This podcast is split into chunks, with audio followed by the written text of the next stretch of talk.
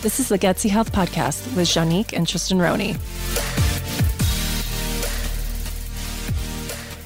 Hey, you guys, welcome back to the Gutsy Health Podcast. We have Gina with us. Gina, say hi. Hey, everybody. So, I don't know if you guys remember Gina Worful. She did a podcast with us back in December called Heart Space Healing. But while Tristin is missing in action, he's he doesn't really have a voice right now, you guys, and we'll do a little bit of an update. But while he is recovering and healing, uh, Gina is going to be my co-host. So welcome, Gina.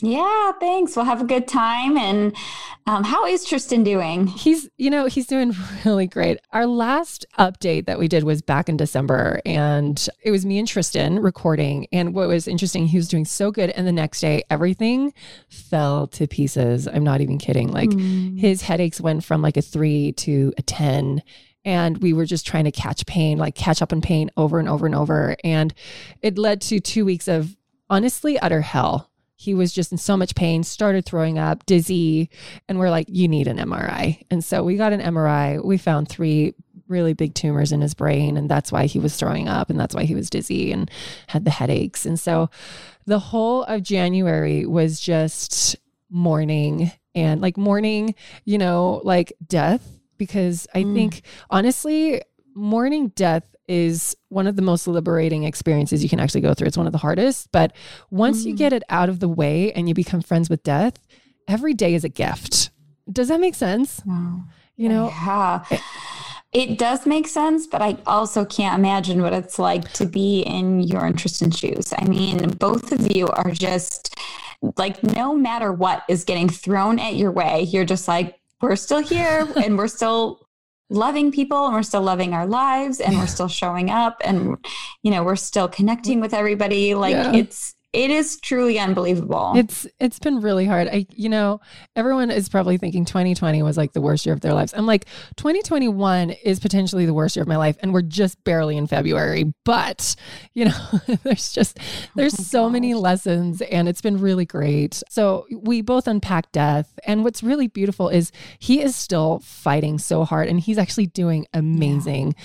But we were mm-hmm. able to have conversations that were so healing and like we said goodbyes in the most beautiful way, even though we're not saying goodbye. Like we had so much closure. It, it, was really beautiful. And then, you know, anyways, he started radiation, and that was a really rough week on him and his pain levels. And then right after radiation, we found out that one of the tumors is just too big and it was blocking a ventricle in his brain. And so we were getting like this backflow of pressure that would eventually lead to his death. So we had a doctor refer us to Dr. Reichman. He's like a very well-known neurosurgeon and it's amazing that Tristin had this is this is kind of a miracle gene. It's amazing. But Tristin had surgery on his I mean his last radiation treatment on a Friday. Dr. Reichman calls me Saturday the next day. He says, I'm squeezing you in on Monday. So he squozed us in on Monday. Wow. And then yeah, and then Tristin had surgery on Tuesday. It was insane. Wow. Yeah. Oh, were you both feeling nervous about that? I can't imagine like, okay, I'm going in for surgery on my brain. You know, honestly, it the pain and the suffering was so bad. We're we're kind of at a point where we're like, it can't get worse. you know, like right. like anything is uphill from here. So yeah, nervous for brain surgery, but like he since brain surgery, he is recovering so beautifully. Like he was only in the hospital for five days. We thought he'd have to do physical therapy for like a week and a half. He doesn't have to do that. They sent him home on, so he had surgery on Tuesday. They sent him home Friday. He's up and about. He's walking. I mean, he was dizzy for wow. a month. He's walking around. He's doing great. Like he's helping us with business stuff in the oh. in the oh. back. I know, isn't it wild? How can you think? I get like, you know, one short night of sleep and I can't think. I'm like, oh, my brain is so foggy. I can't think. Like he has brain surgery. and He's texting me the next day, like, hey, we've got some great business ideas. I'm like, what? I know. And then like, and often they'll be texted like three in the morning or something. I'm like, what are you doing awake? But, you know, he's actually, he's doing great. And the bright side of this is he doesn't remember most of January. And that's kind of a blessing in disguise because, because hmm. of all the radiation and the swelling and the inflammation and the pressure, like it obviously caused some damage. And so his short term is not the best right now. And, and I'm okay with that I'm okay with him yeah. not remembering January because it was really heavy and it was really brutal and he was just in so much pain. And now mm. next steps are he's meeting with a hematology oncologist tomorrow and we're going to pursue an antibody therapy while he does his enzyme therapy again and all his whole routine and we're just kind of getting back to life again. So that is great. Is the enzyme therapy something that your doctors put him on or something you are going about, the two of you? So the enzyme therapy is something that a naturopath is guiding us with right now. And so her Got name it. is Pamela McDougall. She's fantastic. And yeah, I adore her. She's so brilliant. And, you know, the enzymes were when he was doing them back in November, December, he was breathing so great. He was doing so well. But one thing that we learned for everyone that's like, hey, we're supposed to be talking about root beer floats and sugar. like, wh- why are we doing this? Um, we're getting there soon, you guys. We're talking about root beer floats and triggers around sugar and, and ingredients lists. But Tristin was doing so good back in December with his enzyme therapy and he was breathing better and he was coughing less. But it's really hard for enzymes or any kind of therapy to cross the blood brain barrier. And so we might have been seeing progress in his lungs, but there was none in the brain.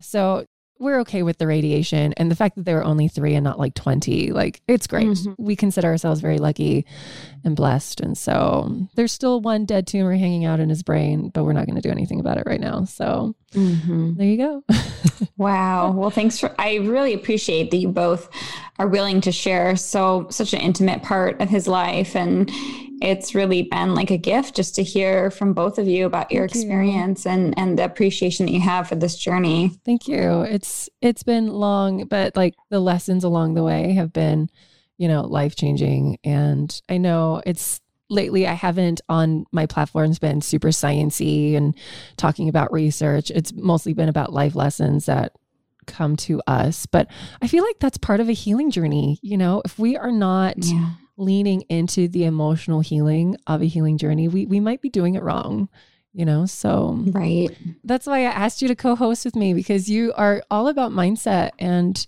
all that jazz so thank you Yeah, so I'm sure that we can weave in today around sugar and the root beer float, a yes. little bit of some science and some of the mindset around it too. Yes, yes. So so you guys, if you don't follow me on Instagram, I need to tell you a story because I think I triggered my entire platform. And for that, I apologize because with Tristin being on steroids, it makes him ravenous and ravenous for the worst things ever.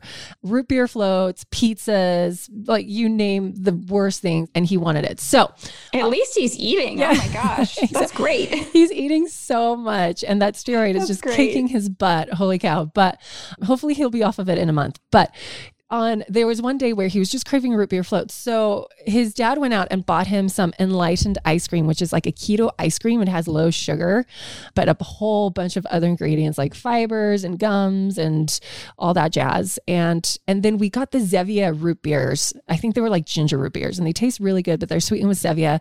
So I showed everyone online. I'm like, hey, this is how I made Tristin's root beer float. And I love making fun foods for the family. I, I don't like calling it bad food because that has such a negative connotation to food, right? And it puts in a lot of energetic shame, like, especially for children, right? Don't eat bad food. Well, now what I tell my kids is let's save the fun food until after the healing food, right? Like, does that make sense? What do you think about oh, that? Yeah. I, lo- I love that you said fun food. When you said that fun food, I was like, oh, that's such a great way to encourage. Like, we do need to have, you know, the healthy food and let's not like demonize it and call it good and bad because then we take that bad food and we right. put it on a pedestal of like, you know, all of a sudden we become enchanted mm-hmm. with the bad food that yes. we can't have versus like we love the good food and we have fun food. I love that you created fun food. Right. And like when we demonize it, it becomes the forbidden apple, right? It right. just becomes mm-hmm. that much sexier.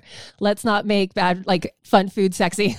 yeah, no kidding. Let's just keep it as at fun, right? So anyway, yep. so I was showing people how to make this root beer flow and I got all of these questions. And you know, one of the questions that kind of steamrolled people's trauma.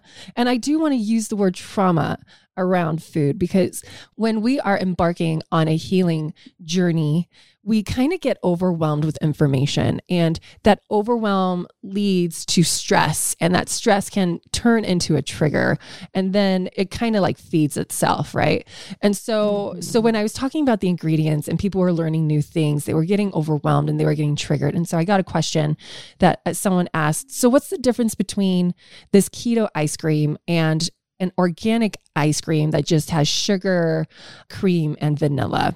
So I kind of broke it down like this.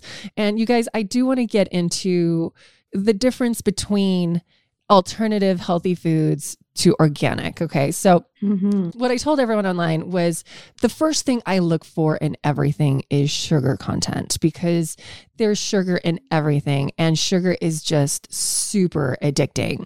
And I mean, what foods has sugar in it that shouldn't have it in there like ketchup for instance meat yeah. like what other foods can you think of that when you think about it you don't think it should have sugar but yet there it is and it's in like high quantity yeah, I think the surprising one with high quantity is sometimes like tomato sauce. Like yes. one serving of tomato sauce has more sugar than two Oreo cookies, and it's like, does it really? Know, we, we don't we don't think of tomato sauce as being high in sugar, but some no. of them add so much. That's insane. And I mean, like corn dogs, for instance, pizzas.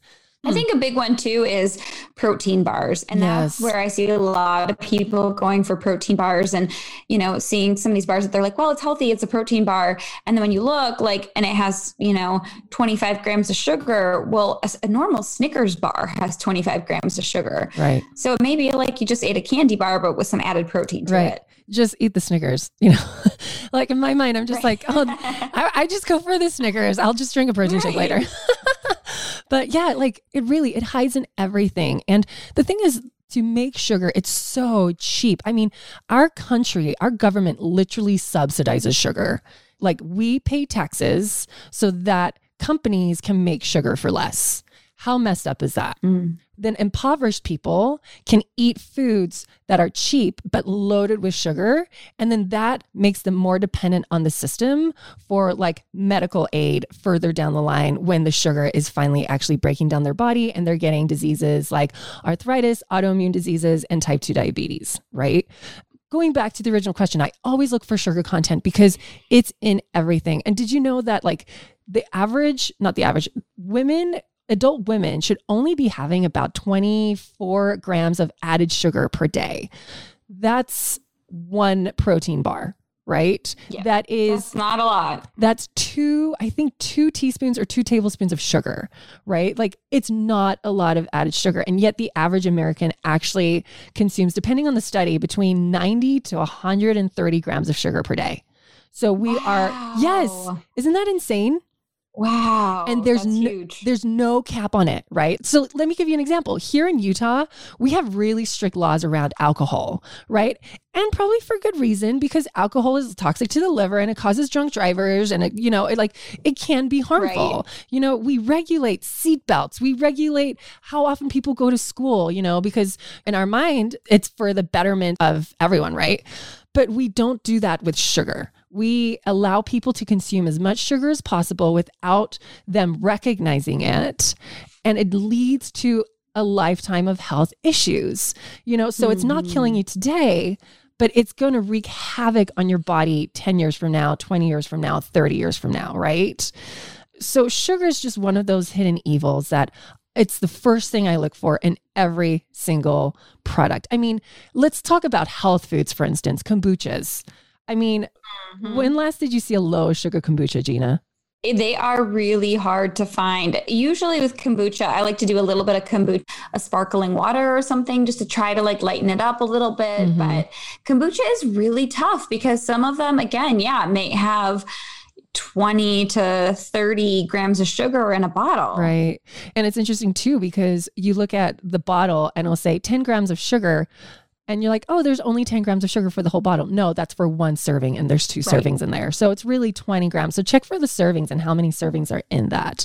Hmm. So that was my first thing that I brought up. So the reason why I used the keto ice cream for Tristin instead of like an organic, like sugar sweetened organic sugar, organic cream, organic vanilla ice cream is because sugar content is actually a lot lower. But yes, they still use yeah. like sugar alcohols, but you know, it's not going to spike his blood glucose. It's not going to wreak havoc on his insulin. And anyways, that's a story for another time. He actually has insulin induced type 2 diabetes at the moment. And so oh, that poor guy. I know like oh. steroids are so hard on your body. They're so hard. But anyways, he's managing it great. So yeah. that's what I said. And then the second thing was dairy. And actually, I I said in my comments, I said when it comes to the keto ice cream and this like organic ice cream, I actually prefer the dairy if it was raw and like grass fed because raw mm-hmm. dairy is not heated it still has the healthy bacteria in it you know like the proteins are not damaged from the overheating and so like in an ideal world raw dairy and then organic dairy, right? Mm-hmm. So the keto ice cream didn't win that match. You know, I was like. Yep. So and then the last, the third thing that I brought up was keto ice cream. When you look at the ingredients, it has like 20 different things, maybe 15, I don't know. And a lot of these things are thickening agents, they are mm-hmm. fibers that are actually very sweet. There's one that I can't think of right now that is used a lot. Is it allulose or allulose? Yeah. Is it out? Like, tell yeah. us about that. Well, allulose is really interesting because it does come, it actually comes from fruit. So it is a natural uh, sweetener that doesn't raise blood sugar. So it does come from fruit. So it's kind of nice that if you don't like the aftertaste that stevia sometimes has. A lot of the time with stevia, they have to add erythritol to it because stevia alone doesn't taste very good. Mm-hmm, yeah. So allulose is kind of nice because it doesn't have that aftertaste. What I found is when I started using allulose or products with allulose in it, I noticed I would get really bad like really intense sweets cravings. Mm. So even though it wasn't spiking my blood sugar, I just noticed that as soon as I ate anything with allulose, I really wanted like more of it and more sweet.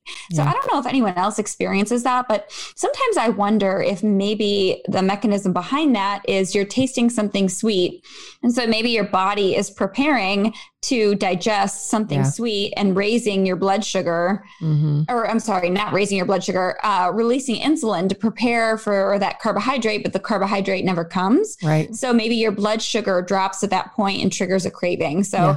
I can't validate if that's true, if that's an actual mechanism that's happening, but I'm kind of wondering that. You know, I think you're 100% correct on that because, you know, we always think digestion happens in the stomach. No, it actually starts as soon as you start to see and smell and touch your food. I've mentioned this in another podcast. Like when you prep your food, your digestive juices are going. And that is something that we've actually lost in our culture is we put something in a microwave and it's ready, right? Or we go out to eat and it just shows up in front of you. So your brain hasn't had the chance to kind of tell your gut like, "Hey, let's start producing like juices, right? To break down your food." And I'm going to tell you something really interesting. I'm glad you mentioned that, Gina, because I personally have a very very uh, what's the word I'm looking for? A, a very intense thermometer and I'm going to call it a thermometer. It's a sugar thermometer in my body. If I mm-hmm. eat too much sugar, I get a headache. Like as soon as I get around 30 grams of sugar per day of added sugar, I start getting like this light headache. And I'm like, okay, I went too far. Um, my body's not happy. My inflammation is starting to spike. Right. Well, yep. And then when I eat high sugary foods, the headache stays longer. When I eat keto, like sweetened foods with like allulose and xylitol, I will still get a headache. And I think it's because I think it's because my body is releasing insulin and insulin like in high dose is actually very inflammatory to the body. It can cause like organ damage, which is another thing I learned while Tristin's going on this type 2 diabetes path. But and so I feel like my body personally is very sensitive to insulin. However, if I'm going to, for me personally, pick between the organic ice cream that has 20, 15 to 25 grams of sugar per serving, or if I'm going to pick the keto ice cream that has like three grams of sugar per serving and 10 grams of sugar alcohol, for me, the keto ice cream makes more sense because the backlash is less intense for me Right. Right. Maybe we should explain a little bit like what's happening in the body because a lot of people are like, okay, you're freaking out about sugar.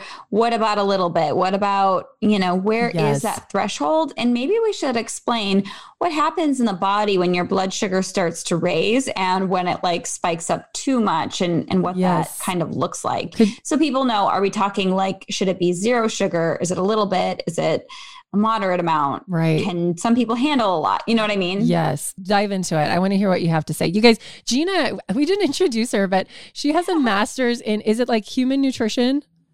Yeah, I have my undergrad in, in dietetics yes. and my master's in human nutrition. Thanks. so she's so she's really smart, and most of you probably listened to the podcast that she did with us back in December. But no, she is the science queen. And so, do you think you mm. can go into explaining to people what is happening when we're eating sugar? What happens when we eat too much? What happens when we don't eat it with fiber, et cetera, et cetera?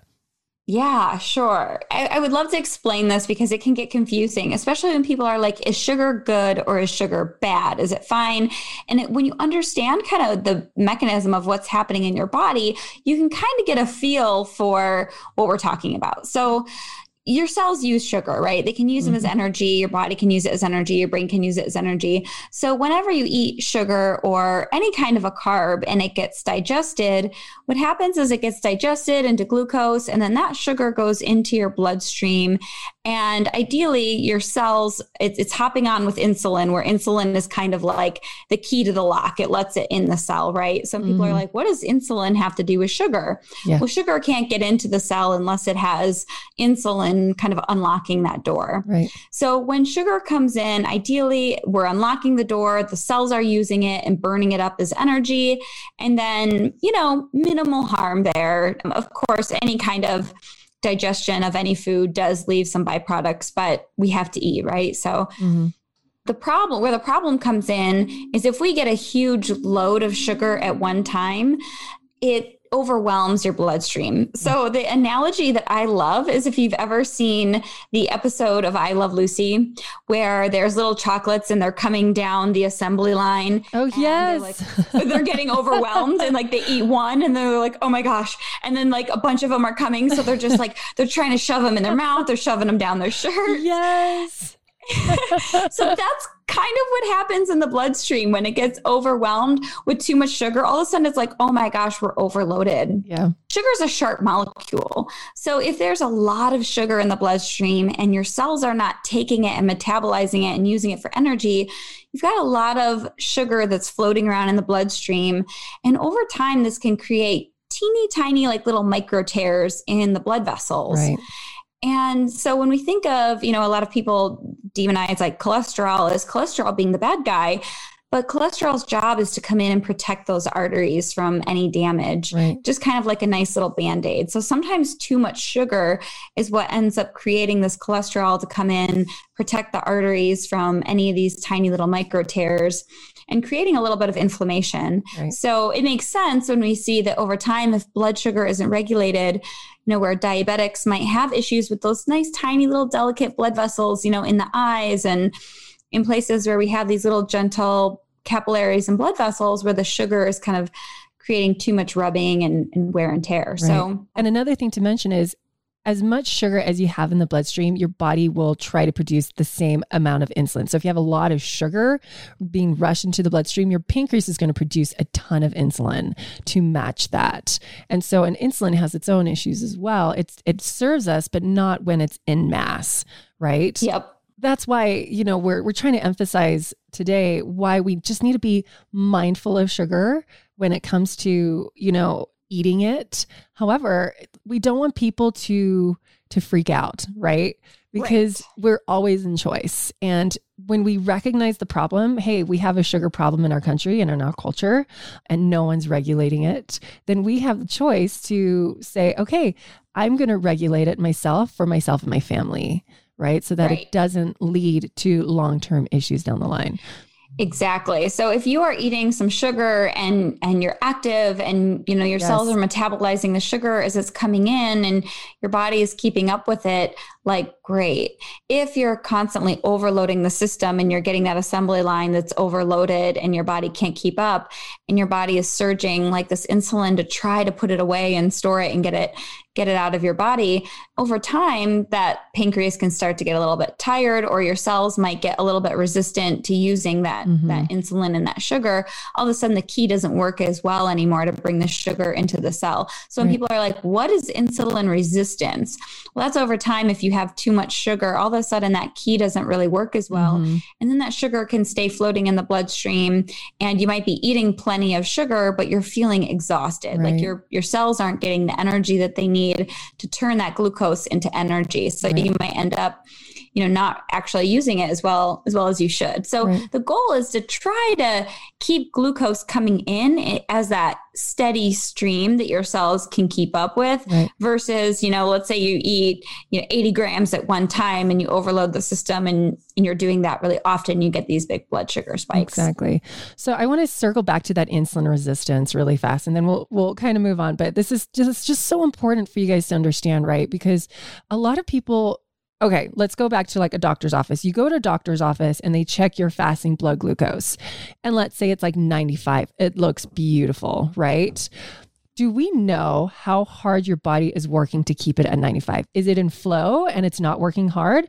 Or is it like maxing out insulin to keep it at 95? And there's a reason why I asked that question because a lot of the times doctors will not check your insulin levels. And I see this all the time in the blood work that I do where people's blood yep. glucose, their A1C, like it's all beautiful. Yep. Normal. And, and their insulin yep. is like through the roof. And I'm like, this is what happens with that insulin resistance and that lock and key mechanism. So insulin resistance is when you use one key to open one door to let one blood glucose go in, and that key lock mechanism is not working. So now you bring in another key to shove in the second key and push, push, push, push, push. And now the door is opening, right? So we've used two insulin molecules to get one glucose molecule in. After time, now we're going to need three insulin molecules to shove, shove, shove that door and that lock and key mechanism so that door can open and glucose can get in.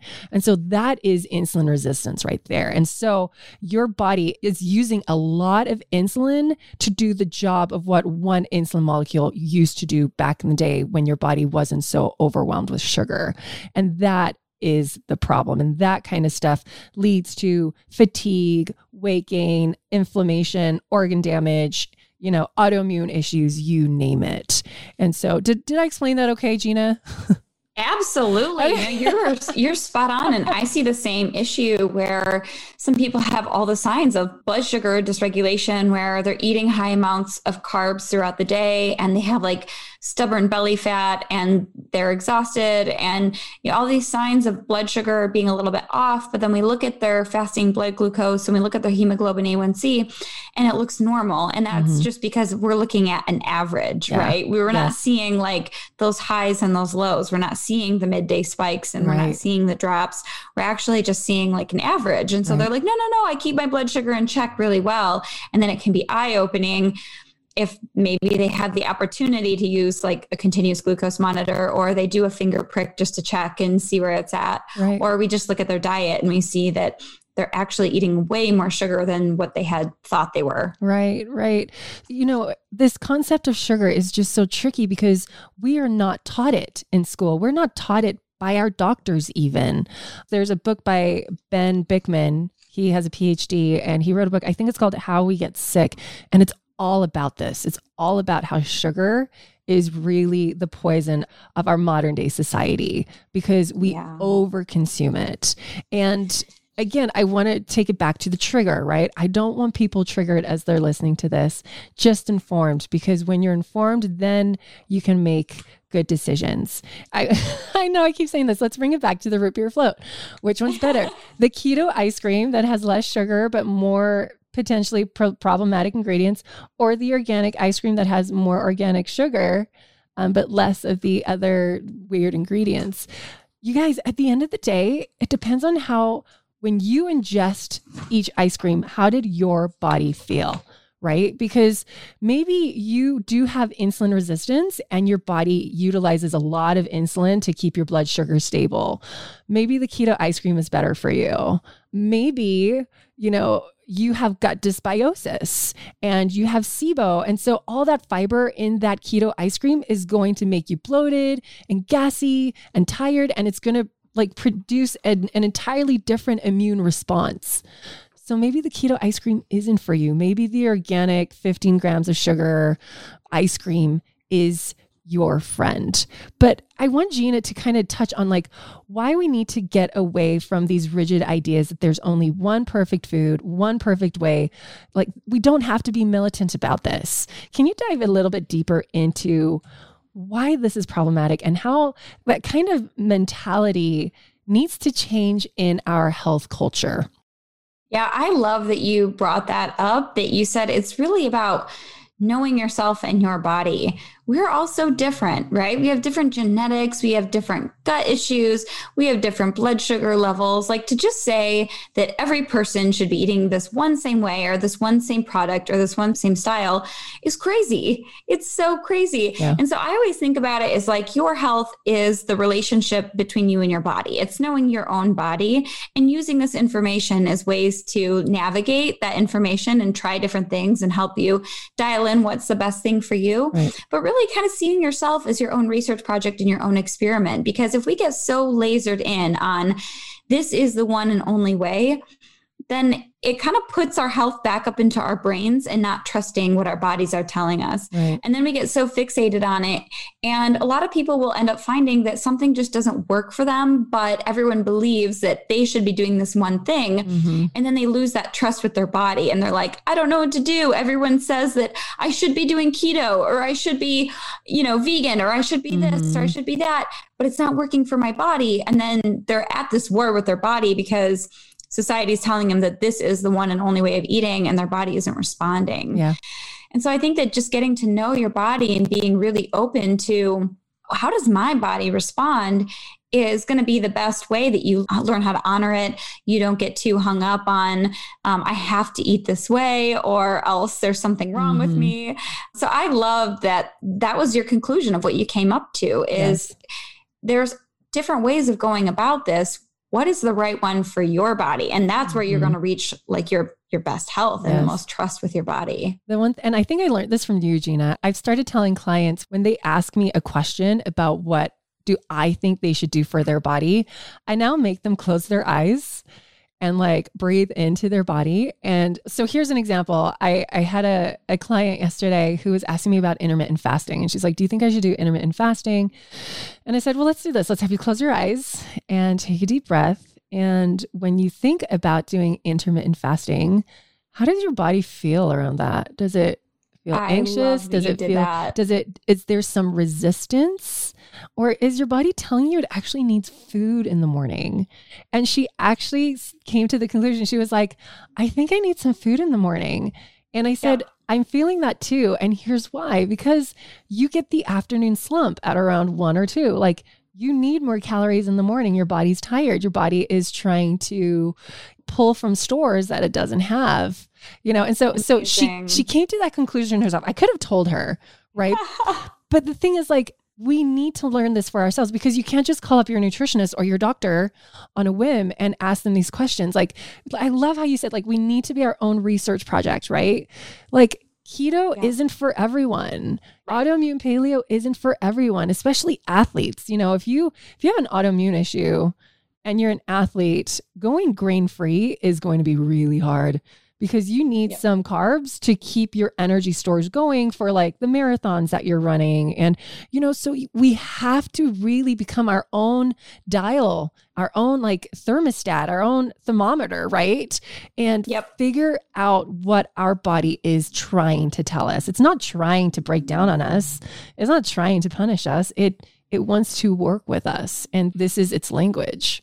So i love that. How empowering what an amazing way to empower her and be there like as her resource and her sound science but to give her a chance to say like what do you think your body is telling you? I mean exactly. i love that. That's so great. Well and i've griped about this before and i'm going to gripe about it again but our health world is so dominated by male health enthusiasts, right? Yep. And these Right. men are telling their male and female platform that everyone should do keto and everyone should do intermittent fasting. And I'm like, that's really nice when you have one hormonal cycle a day. But Yeah. when you're a female, you have two going at different times. Like, it's not going to work for our bodies. Please stop telling female listeners they need to do intermittent fasting and keto all the time because it could potentially hurt people, right? So there's Well, what's so interesting about that is like self awareness is really your most powerful Yes. tool because I have some people that I work with that are like, keto is life changing for me my body Mhm. feels great on Yes. it. And then on the other hand, I have more people than not who get so hung up on like, but the science shows it's going to lower my blood sugar, it's going to help with cravings, it'll help me lose weight. But then they can't stop binging or overeating and they lose control of their food and they end up back to square one right. you know, every few days or every week or every month. And it's just, they don't actually heal their bodies until they're like, you know what? When my body's fed a little bit of sugar, even though from a science perspective, I might want my cells primed, you know, with Mhm. keto. They actually don't heal until they surrender to that a little bit and just say, you know what, my body is just different. It's just, and that's okay because we all have different genetic predispositions. We all have different gut biome. We all have different body weights. Like we didn't mention this earlier, but the more adipose tissue you have, the more prone you are to insulin resistance because that adipose tissue actually blocks the insulin receptor sites on the cells. You know, so that's a factor. Right. Like there's so many factors that come into play. Emotions come into play, like stressors come into play, environments come into play. You know, there is not a one size fits all. There's no perfect root beer float. There's none. Like it is what you, is good for your body and what's like portion size is good for you. Like I said earlier, when I get my headaches from like the low sugar stuff and the sugary stuff, I just have to be really mindful of my portions. And that's it. You know, I don't, it's not like, oh, well, this is evil. I'm not going to do it. No, like I'm going to live my life and I'm still going to have fun foods, but I'm going to be really mindful of the portion sizes that I do it in. And I've gotten my body to a point where I've healed it so much that I can eat fun foods without terrible repercussions like back in the day. So, So, it- now, what would you say to people who are still saying, okay, so what about um, some of you know the old school sweeteners, um, non-nutritive sweeteners that maybe some people are still hung up on things like Splenda or aspartame. Ooh. Um, what would your advice be for them? Would you say kind of same same concept a little bit is okay? Where would you give some guidance on that? Because I'm sure there are some people who are still like, I, I do still see that that there are some Mhm. people who are like, I just can't quite give up right. you know, my Splenda, or is I, I just got the question a few days ago. You know, what do you think about diet soda? Is that okay? Oh, yeah. And so I'd love to hear your perspectives there. So, so we do know that Splenda is not only a neurotoxin, but there is research showing that these artificial sweeteners do actually cause gut dysbiosis, which Right. leads to obesity long term, and it also leads to immune system dysfunction. And so if someone's like, well, I only drink one Diet Coke a day, it's, I actually did a post on my Instagram stories on sodas and the research behind it and why soda is actually not my friend. But if you're using Splenda like once every other week or something, and it's, you know, and you're using stevia and you're using like all of these things sparingly, and it's not your crutch for like breakfast, lunch, and dinner. I think everything in small portions is okay. But again, everyone is so different. I don't love the artificial sweeteners. I'm not going to lie, but I, Yep. so very sparingly is what I would tell people. What would you, what did Yeah, you, how did you answer so- that? Yeah, and I yeah, right. So I gave the same answer that Mhm. there's just so much research supporting things like aspartame affecting the gut microbiome and even though a lot of people are still drinking it because of the zero calories, there's just so much evidence to support that it's Mhm. contributing to obesity because of that gut microbiome Right. mechanism Right. and that there are so many alternatives now like you had the Zevia and there's so many alternatives that are better than Right. aspartame or, or Splenda that I would really strongly encourage people to try and find a better alternative. Exactly. And and like you mentioned earlier with like the the keto ice cream when you eat allulose it makes you crave more sugar later. This is what a research study actually showed on like the Splendas and whatnot is that people that drink the diet sodas they will actually consume more calories throughout the day. versus Yep. someone who drinks soda with the sugar in it. So Mm, yeah, so believe that. so our brain is really like you can't really trick it, right? Like you can't touch and tease its pleasure center and then not pleasure it. Do you know what I'm saying?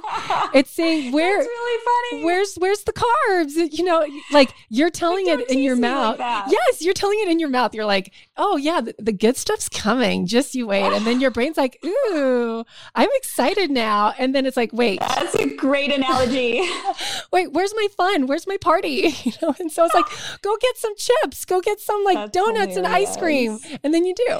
So yeah. And again, like if you have a little bit of allulose or a little bit of monk fruit or sugar alcohols and you're like, it's fine, it satisfied my Mhm. palate and I'm good, I move on with the day. Great. For me, I know like I try to I try to not use it that much because Right. I just notice that I get worse sweets cravings Yeah. than if I didn't have it or if I probably would have just had sugar. right. So I use it very sparingly. So here's a little bit of TMI for listeners. I'm so sorry you're going to hear this, but when I eat um, Lakanto like chocolate because it's actually sweetened with they say it's monk fruit but it's actually mostly mostly erythritol Yeah, um, it's it's mostly a sugar alcohol it triggers utis in me every single time really That is Yes. so interesting. Yes. So I can't touch them anymore. Like, no more. And what I did one day, and this is really terrible, you guys.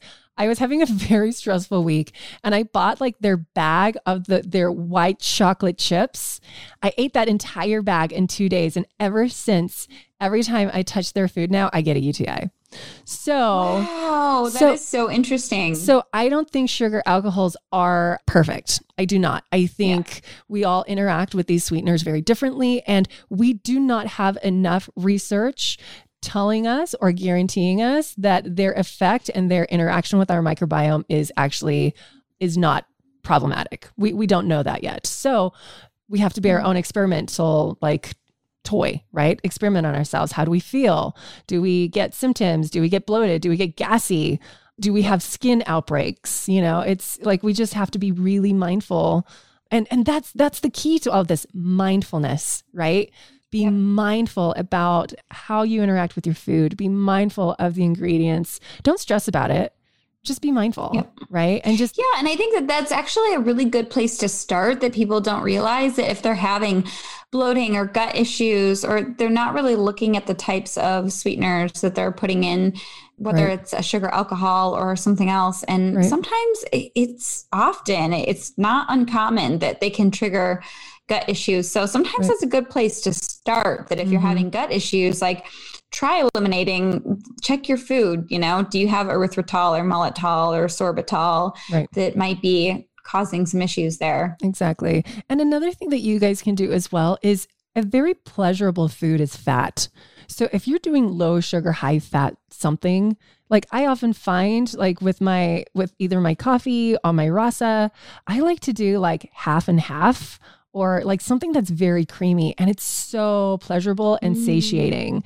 We had back in the 90s, we did low fat, high sugar crap, right? And it's because we had to load food with sugar because we didn't have the pleasure from the fat. So if you just like try to add more fat to your stuff, you know, you might find that you're just as satiated as when you used to eat high sugar. However, I do want to share that I actually saw some labs yesterday where someone's cholesterol was 313. And this is like the first time where I'm like, you need to actually watch your fat intake. You know, like Mm. you need to be mindful right? And again, bio individuality, you guys. This is why we need to research ourselves, maybe get some blood work done, you know, see where you're at. What is your baseline right now? And then fine tune instead of like feeling lost in the dark, you know, like the best thing we could ever do for ourselves is learn more about ourselves in a very kind and gentle manner. More knowledge is power, right? And so instead of trying to guess or guesstimate, like just do some testing. absolutely So, and you guys, I actually am back in the clinic. I am doing BCAs again, and I'm training my other counselors to do BCAs. So hopefully, like our issue in the past is like people have just had to wait for like a month or two. And so things are starting to open up now that my calendar is opening up. So just FYI, if you guys are like, well, we can't get in, try and call the office and see if you can get in. And like let's let's figure you out, right? Like it's it's so I don't want to say it's easy, but it, it, can be. Like if you just know a little bit of information here, here, and here now, you're going to save yourself so many issues down the line, right? Well, it's so empowering too. I, I have had quite a few people who I think it's it's not uncommon to be intimidated by getting your labs done. Right. I have a lot like for me, I'm like, oh, labs are like getting a gift on Christmas morning. I know. Like, I love data. I love labs. Right? when I was working with people, you know, a lot more seeing them in office sometimes we would have a husband come in he'd be like for my wife's birthday i want to get her all these lab panels. And and and i'd be mm-hmm. like wow that's so nice. Like i wish a man would buy me a bunch of lab panels. Don't get me flowers. give me lab panels. you know? I love but, it. But I do know on the flip side, there are a lot of people who do not feel like their labs are a birthday gift. They're quite terrified by it. Yeah. And there's just something about knowing that is really scary. But when they cross that threshold and they know, regardless of whether their numbers come out in range or they're way out of range, they have like this huge sigh of relief of like, mm-hmm. oh, it feels so good to not wonder like yeah. how well does my body handle my blood sugar right. how you know what is the status of my health how is my cholesterol doing right.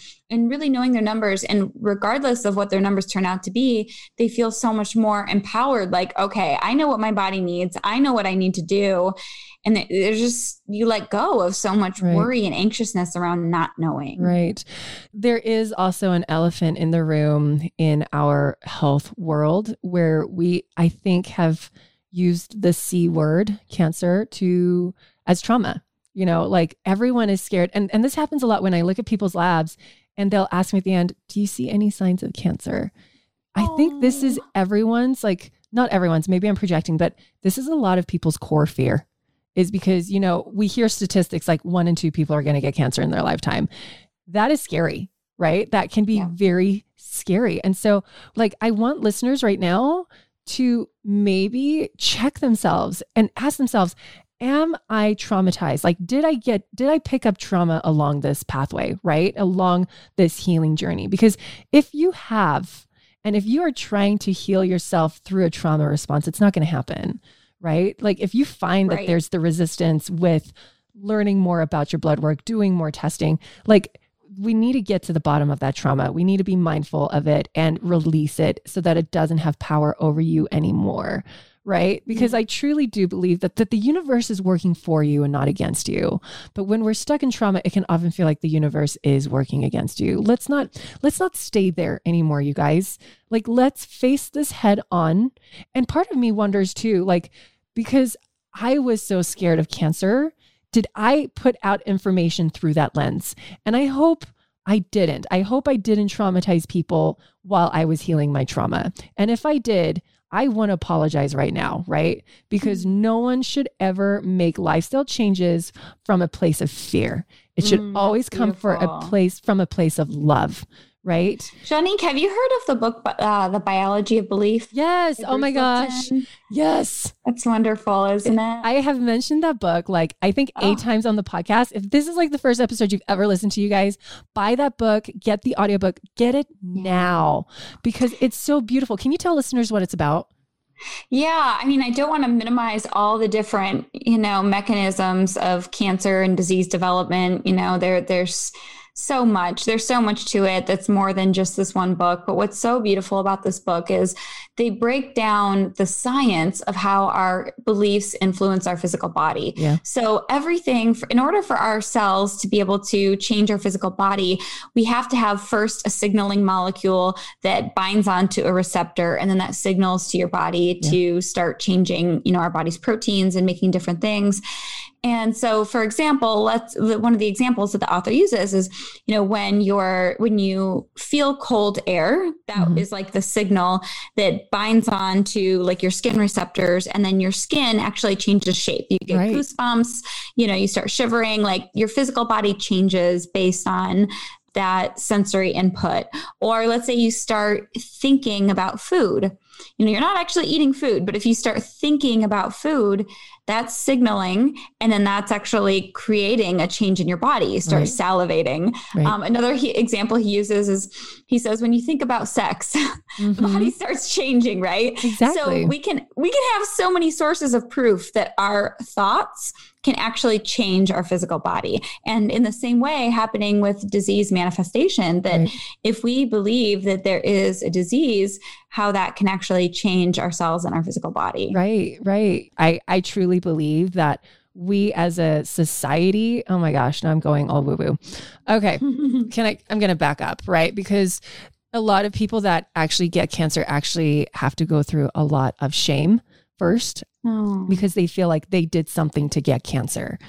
I if you are a cancer listener, you have done nothing wrong. If anything, mm. you are a kind, sweet soul in a very violent world.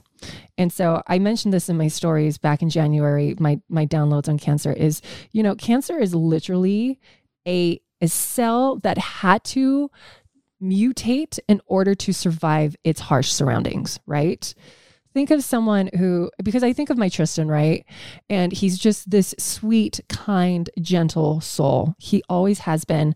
But he has gotten these really toxic messages from the world that made him feel less than, right? And that stuff mm. that he is mm. processing and trying to heal. But he had to mutate who he was to his core in order to survive all of this like programming from the world, right? And it hurt him very deeply. And so I know this is getting very personal and not sciency, but I truly believe that and cancer statistics are a message to us as a society that we are failing each other right? If people are still getting cancer, it's because we are not healing ourselves. We are not loving ourselves. We're not loving our communities. And so, in the sense of energy, that's the energetic output that we are putting into our universe and into each other, right? When we heal that energy, we will start to see cancer declining. But this is our gauge right now. This is our thermostat. And that was my download with thinking about yeah. cancer. So, you guys, with that being said, Thank you for listening. Gina, thank you for co hosting with me today. You are just wonderful. And you guys, a few things. Gina, you have a, a thing called Mastering Mindfulness. Can you tell people a little bit about that? Oh, I do. Mastering mindfulness has been such an amazing way to help people connect with their bodies and their food and, and use that innate wisdom that they have as their guide. So sometimes when we're trying to dial in, like you said, I know what my tipping point is with too much sugar. Mm-hmm. They're actually practicing to connect with their bodies and their food, to be more in control over their food, so that if they do want to eat sugar or they do want to eat some food, it's not that the food is taking over and then they can't stop eating. They're the ones that are feeling in control and connected with their food and their body. So yeah, that. thanks for for bringing that up. It kind of goes in well with the the sugar discussion. Exactly. If that is something that resonates with you guys, and you're like, I want to master mindfulness around food and eating, how can people mm-hmm. find this course? Yeah, there's some more information on my website on ginaworful.com. You'll see some more information about the program there. They can always reach out to me directly with any questions and Perfect. see if it's the right fit for them. I'm trying to remember, I should have written this down, but people know I'm very unorganized. Was there a discount, like a code?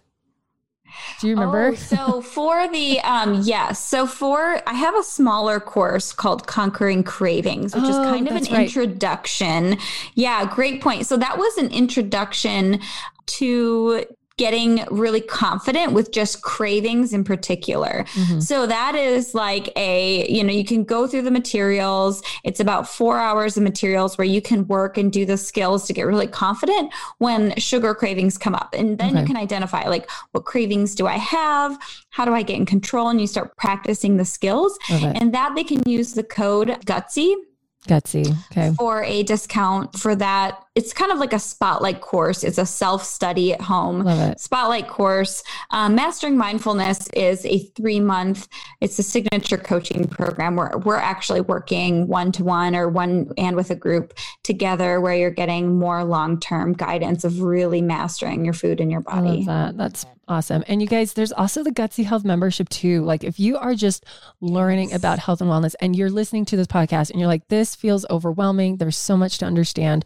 The Gutsy Health membership, like it is fantastic. If you go to mygutsyhealth.com and sign up, you learn about the breakdown of your foods. You learn, you get like pantry lists. You, you become an expert at understanding carbohydrates and how they break down in your body, fats, how they break down in your body, proteins, how they break down in your body. You become your own nutrition expert. Plus, there's the Zoom calls on Wednesday where you either talk with myself or Gina or another health expert and you bring your questions to us. And it we learn in this like group setting. And it's really beautiful because it's so empowering and so important for us to learn the lingo of our health and our bodies so that you're not hemorrhaging money over time trying to figure out how to heal yourself only you can be the expert at you. It doesn't matter how many people you pay for blood work, how many people you pay for consults.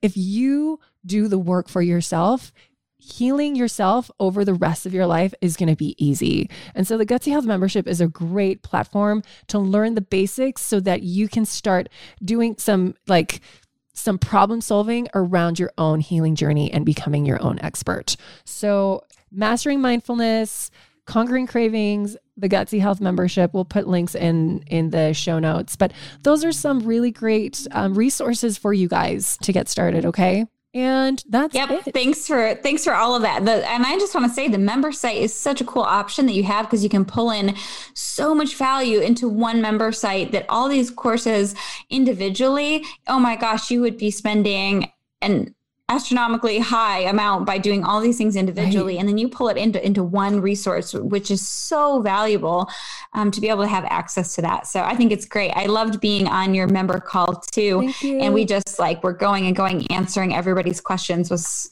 it was really beautiful. So people can get personal support. Right. And like, and you know, sometimes there's weeks where people are like crying because th- we're just processing so many beautiful things in a group setting. It's like group therapy, you know, around food and around healing. And it's, it's really, it's such a beautiful, it's my baby. I love the membership. And, and I don't know if I can like sneak peek this, but Gina is actually helping me create mm-hmm. more content for the Gutsy Health membership. So there's going to be a part one and part two.